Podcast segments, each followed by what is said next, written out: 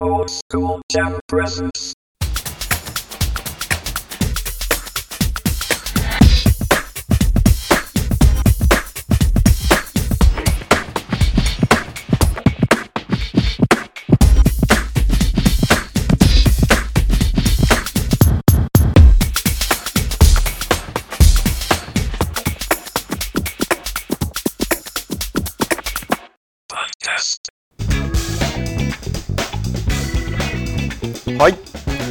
オールドスクールジャム代表の大志です。はい。今日は11月の3日。あ、3日じゃない。3日に収録してるから3日って言っちゃった。11月のね、5日。ちょうど3連休のね、最終日。夜7時にね、新しいエピソードアップロードされております。皆さんいかがお過ごしでしょうか？いつもお聞きくださいましてありがとうございます。はい。まあ3連休ということでね、まあどっかに行かれた方もいるのではということなんですけど、まあ紅葉綺麗です。代表王子住んでるとこ長野県のね、あの中心あたりの方に住んでおりまして、まあ山あいですわ、だいぶ。なので、とてもこう紅葉が綺麗で、で、今年はちょっと、あの、暑い期間が長くて、で、まあ、急に寒くなったみたいな感じだからそんなに紅葉ってこう徐々にってくる感じでもなくなんつったらいいんですかねまあ聞くところによるとあのー葉っぱがすぐ落ちちゃう落葉しちゃうなんてことも言われているみたいなんでまあまあでも山自体を見るとあのー色とりどりというかねだんだんこう褐色したような葉っぱになっていってるような感じがするんで綺麗だななんては思います。はい。まあ代表紙としてはあの農業の修行中と身とありまして、まあ、外にいる機会が多いわけですわ。畑のところでねこういろいろ作物を育てては収穫しなんてことをやってるんであの周りの景色がねとってもこう移りゆく景色がよくわかるっていう感じで、まあ、紅葉めちゃくちゃ綺麗なんでまあね連休中は紅葉を見にっていうことでもなんかとても有意義に時間が過ごせるのではと思ってまあこれをお聞きになってる時はねもう過ぎ去ったことなのかもしれないんであのねよく思い出してねちょっとしっとりしていただければかと思います。はい。カミカミで申し訳ない。ね、このままグダグダグダグダ喋っていても、あのー具にもつかないと。はい。あの、ちょっと話脱線するけど、あの他の人のね、ポッドキャストとかもね、最近聞くようになって、あこういう感じでやってんだ、みたいな。ね。なんかこう、よりラジオっぽい感じの人もいれば、なんか本当にこう、ただただこう、黙々と喋るみたいな感じの人もいたりとか、ね、はたまたこう、その、二人でね、2MC でこう、ゆゆるりな感じで話したりとか、なんか、面白いっすね。ね。他人のこう、ラジオ番組聞くっつうのも、なかなかこう、ちょっと、最近はちょっと刺激って感じで、ね。とはいえね、あの、この OSJ のスタイルはこのままで変わらないので、どっかの影響を受けてどの子のってこともないですし、はたまたこうね、あの、YouTuber さんみたいな感じの、はいどうもみたいな感じの勢いも元気もない。はい。あの、等身大のね、おじさんということでね、話していくんで、まあその辺ね、本当であれば、今回でな、なんと100回なんですよ。そのね、100エピソード目なので、本来だったらね、あのーうちの相方 MC みのると100回をね、お祝いしながらね、ああでもない、こうでもないっていうね、トークを展開したかったんですけど、まあちょっとね、やっぱね、ちょっと、うん、スケジュールがね、合わないというかね、あのちょっと今、代表士が、あのそのね、あの新規収納する時の計画書を今作成しておりまして、ね、5年間の計画書を作成するってなかなかね、こう、初めて、初めてね、ってかこれから新規収納でするっていうのにね、5年間の計画って無理じゃね？みたいなね、話のやつの、無謀な感じのやつをね、今やっておりまして、まあちょっと大変だと。で、で、こう、スケジュールがね、合わないっていうことで、ちょっと時間がね、ちょっと取れないんですよね、本当に。ということで、また一人喋りになって、ただこうやってね、ぐだぐだぐだぐだ喋っててもしょうがないんで、あの、トピックを設けてね、もちろんね、大好物のね、オカルトとか都市伝説とかね、超常現象みたいな話をしていきたいと思います。続いてはこちら、バスンはい、今回のトピックはですね、タコは宇宙生物？と題してね、お話ししていきたいと思います。もうなんだかんだね、宇宙宇宙ってね、めっちゃ宇宙絡めてます。ね。星とかね。なんかね、宇宙人とか、まあまあ、興味があるわけですわ。まあ何を隠そうね、こう、あの、代表史的には、あの、そういった類のもの、どこでこう、目覚めたかっていうね。あの宇宙人の目覚めみたいなのは、あの、MMR っていうね、あの、少年マガジンで連載されていた、あるんですよ。マガジンミステリー調査班ね。っていうのがね、マガジンでやっておりまして、ちょうどその時にね、あの、オカルトとか宗教ブームの時なんですよ。1999年だから、ね、ノストラダムスの大予言がまさに、あ、じゃない。じゃないじゃないじゃない。その前だ、前。1999年とかだったらもう、ね、僕はもう、何歳だ？二十歳ぐらいになってた多分。19から二十歳の間のところなんでもっと前ですわ。ね。そうなんだよ。そう。それでまあ MMR っていうのがあってねまあねムー大陸みたいなとことかね。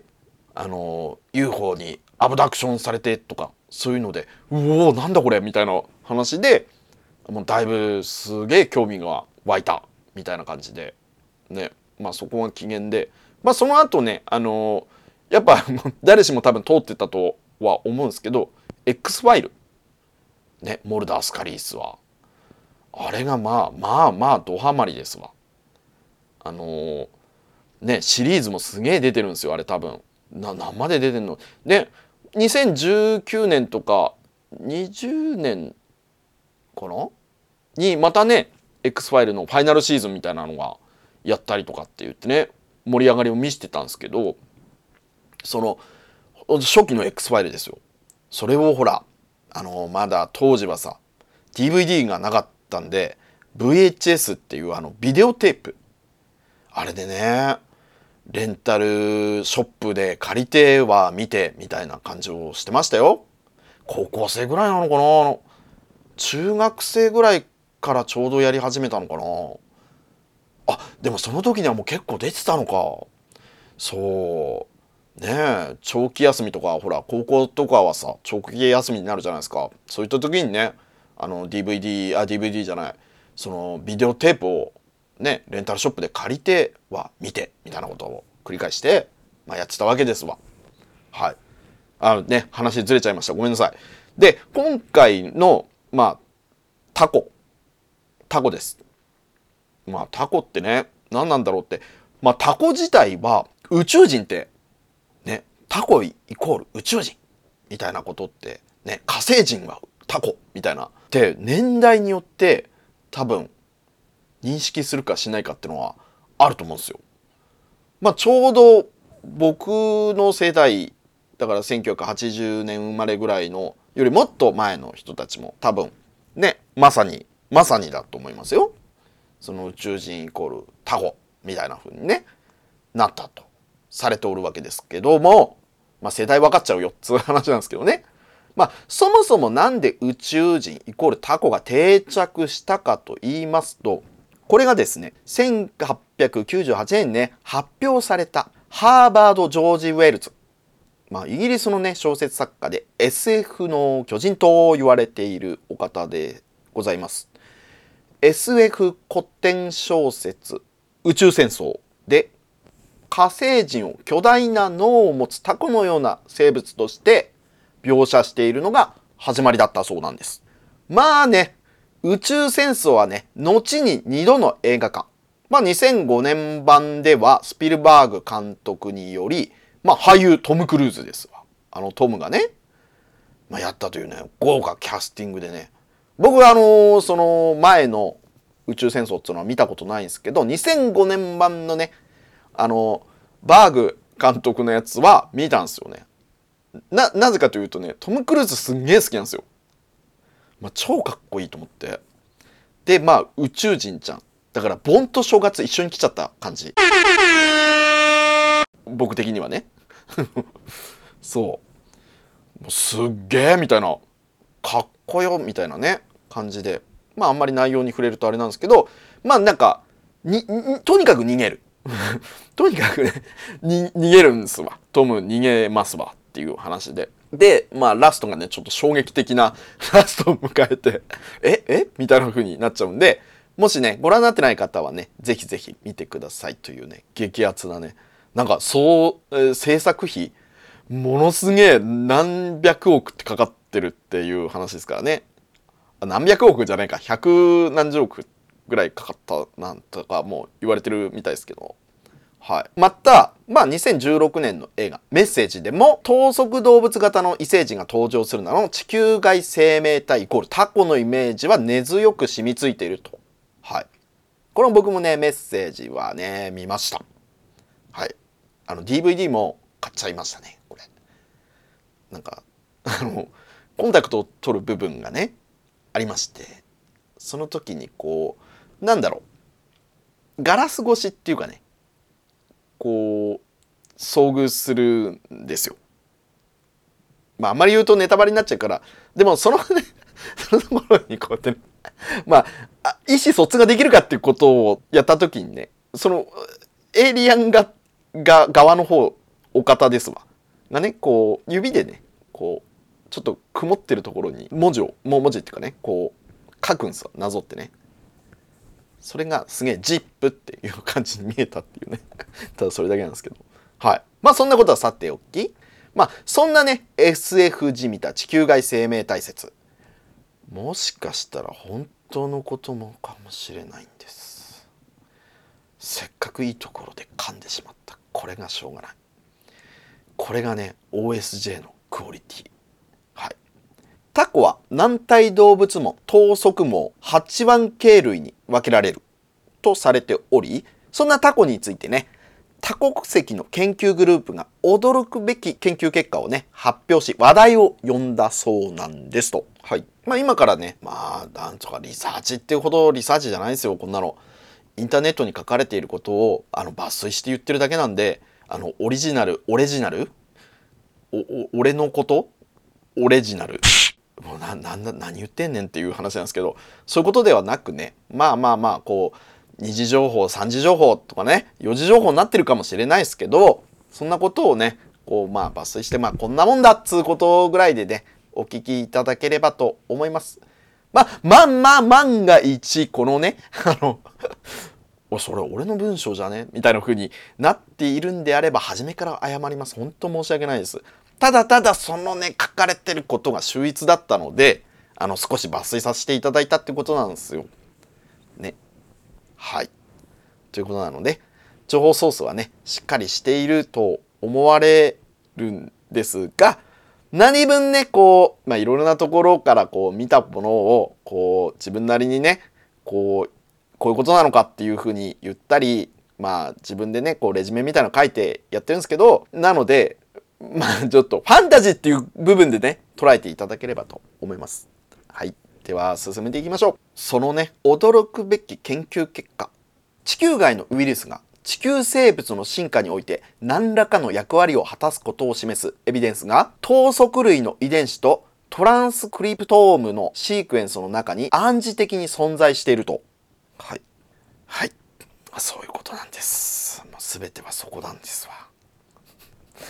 それなということで生物の遺伝子には生物の進化の秘密が隠されているのですがタコの遺伝子を調べたところ宇宙起源説を裏付けるような証拠が多数多く発見されたということなんですと。タコの並外れた知能と急速進化の由来は宇宙由来のウイルスが入り込んだことで遺伝子情報が複雑化した可能性があるというもしくは凍結した卵の状態で宇宙から地球に飛来した可能性があるという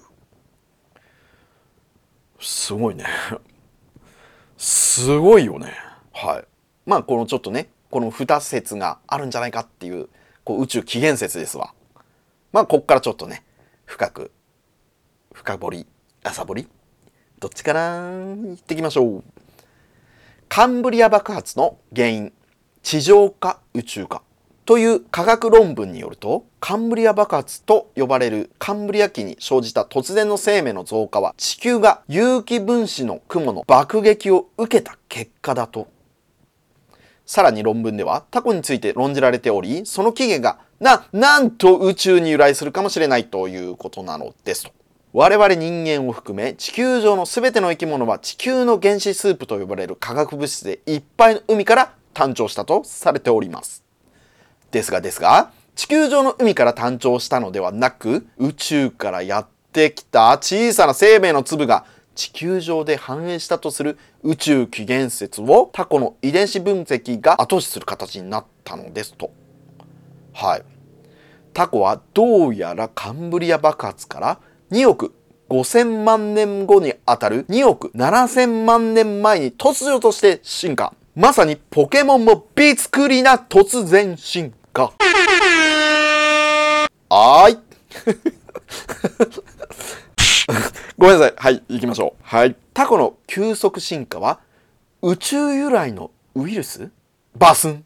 はい。人間のゲノムのことをヒトゲノムと言いますが、このヒトゲノムも2003年には全ての情報が解析されておるそうですと。そしてそのうちの人間の体を作るのに必要な情報を遺伝子というのですが、その数は2万2000から2万5000あるということが分かっているわけです。タコはなんと3万3000の遺伝子を持っていますと。タコのゲノムは人のゲノムよりも多い3万3000種のタンパク質コードの遺伝子によってとんでもない複雑を示してあまりの複雑さゆえに未来の遺伝子を持っているのではないかと科学者に疑われているほどだそうですと。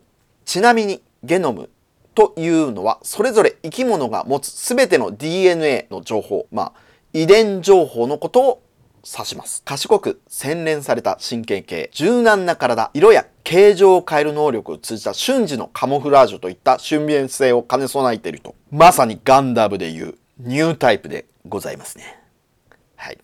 はい。きますっていうことで、まあちなみにね、タコには、これでもさらりと言っちゃ、さらりと言ってもアムロレイの回収はしないです。はい。戻りましょう。ちなみにタコにはね、心臓が3つある。すごいですよね。心臓3つだって。一つは人間の心臓と同じように全身に血液や酸素を送る役割の心臓。残り2つはエラ心臓と呼ばれるもので血液をエラに酸素を筋肉に送るための役割をあるそうですと。脳は9つあり頭に全体を司る脳が1つと。8本ある足にそれぞれ独立した脳を1つずつ持つと。一本一本が環境を探り匂いを嗅ぎ味わいそして意思決定まで行うことができるそう。まさにアメイジング。はい。ということで地球外から飛来したタコの卵の可能性も。さらに研究者らはタコの卵そのものが宇宙からもたらされたという可能性にも言及していると。冷凍保存や基質で保護されたタコやイルカの受精卵が一つのまとまりあるグループとして数億年前の地球に氷の天体とともに飛来し生命という形となり出現したと。宇宙起源説は2億7000万年前に地球にタコが突然出現した状況この時期突如現れた生命体に関しても説明はつくのではとまあ言われておるわけですわ。タコをはじめとする頭足動物は体に対する脳の比率が最も高く無脊椎動物の中で最も知能が発達していると。海の賢者の名を欲しいままにするタコ。まあその命はね、短命で生涯に1回しか繁殖行為をしないと。もうすごいね。低層を守ってるわけですわ。はい。外因での傷は修復するが、ストレス等で自傷行為による傷は修復できないなどなど、ミステリアスな部分を持つ、そんなタコは、宇宙生物なのか？どうなのか？ありばありで、なしはなし。まあ、真実はいかにと。はい。まあ、今回のね、トピックはいかがだったでしょうか？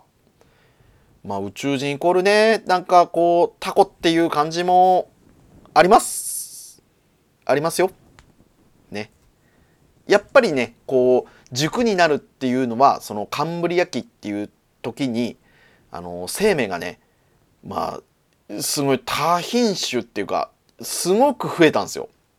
ね、前回のトピックでもねあの昆虫起源説は宇宙由来じゃないかなんて言ってたんですけどまあそもそもこう宇宙からっていうねパンスペルミア説みたいなのが唱えられている近年でございますんでまあどどうなのかっていうねところはあるんですよ本当にね。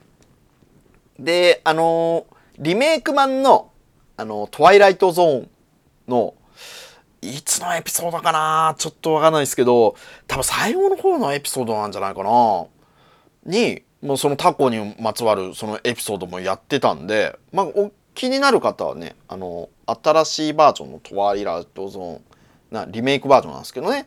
それもちょっとご覧になってもらってドラマなんですけどね。あの見ていただければと思います。ただただねあの宇宙戦争は、まあ、内容はともかくですよ。ただただなんかあの結構衝撃的なねこう宇宙人の描き方。宇宙人っていうかねななんかロロボなんか宇宙人が操縦するななナノポットじゃなくてななんかいいるんすよ。ちょっとど忘れちゃいましたけども。ポットポットって言われてたかな？なんかねその操縦してるその何？兵器みたいなやつがあるんですけどね。侵略するための。まあそういう描き方とかなんかすすげえなって。さすがバーグって感じなんであとトム超かっこいいって感じなんですよ。なのでぜひぜひねご覧になってください。はい。今回のねこぼれ話はまあ最近こうちょっとね いろいろいろいろねやっておりましてなんかああれ？アニメの話しないの？みたいな風にね。思う頃欲しがってますよね。きっと。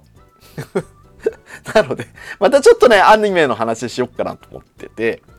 あのー、まあ今年代表推しドハマりしたあの青春豚野郎です。バニーガール先輩の夢を見ないっていうね。青豚シリーズの、まあ、新作がね青春豚野郎はランドセルガールの夢を見ないっていうね。あの最新版が、まあ、12月1日にね公開されるということで。あのその前のねあのえー、妹ちゃんの回の映画を取りこぼしておりましてまあこれちょっと見に行ったらなんか前後のつながりとかあるじゃないですか。ここのね青豚シリーズってこうつながっていくもんなんでそれを見ずにこれを先最新を見ちゃうとどうなんだろうと思ってまあちょっと躊躇してる自分がいるっていう感じで。まあこれをね知ってる方とかねあこれを青豚超めっちゃ面白いやんってなってる人であればまあ12月1日にねあの劇場公開されるんでぜひぜひねチェックしてみてくださいということなんですわ。はい。とはいえねあのその映画の告知俺何の何の利益にもならない映画の告知告知してどうすんだろうっていう話なんですけどね。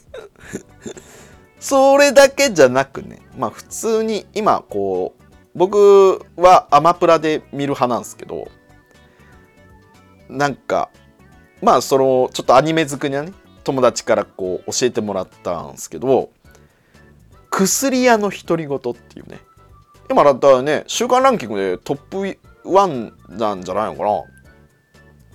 これ結構ね面白いんですよね。ライトノベルが原作でそれをアニメ化したって感じなんで今まさにってことなんじゃないですかね。まあ架空の中華風帝国を舞台にね高級の女の子がいてその子がまあ薬屋さんなんですよね。で尿管の尿管がね王宮内に起こるまあ事件の謎を薬学の知識で解くミステリーファンタジーラブコメ小説であるとねウィキペディアには書かれておりますわ。はい。まあ結構ねなんつったらいいんだろうね。うん。ちょっと面白いなって思う感じでね見ているわけですわまあこれを機にねあの薬屋の独り言なんていうのね見てまあちょっとあはんってなってもらってもいいんじゃないですかねなんていう感じなんですけどね。あとはあの、まあ、ずっと今 並行して見てるね。あもう呪術廻戦とかねめっちゃ面白いですよ。とねもうそう。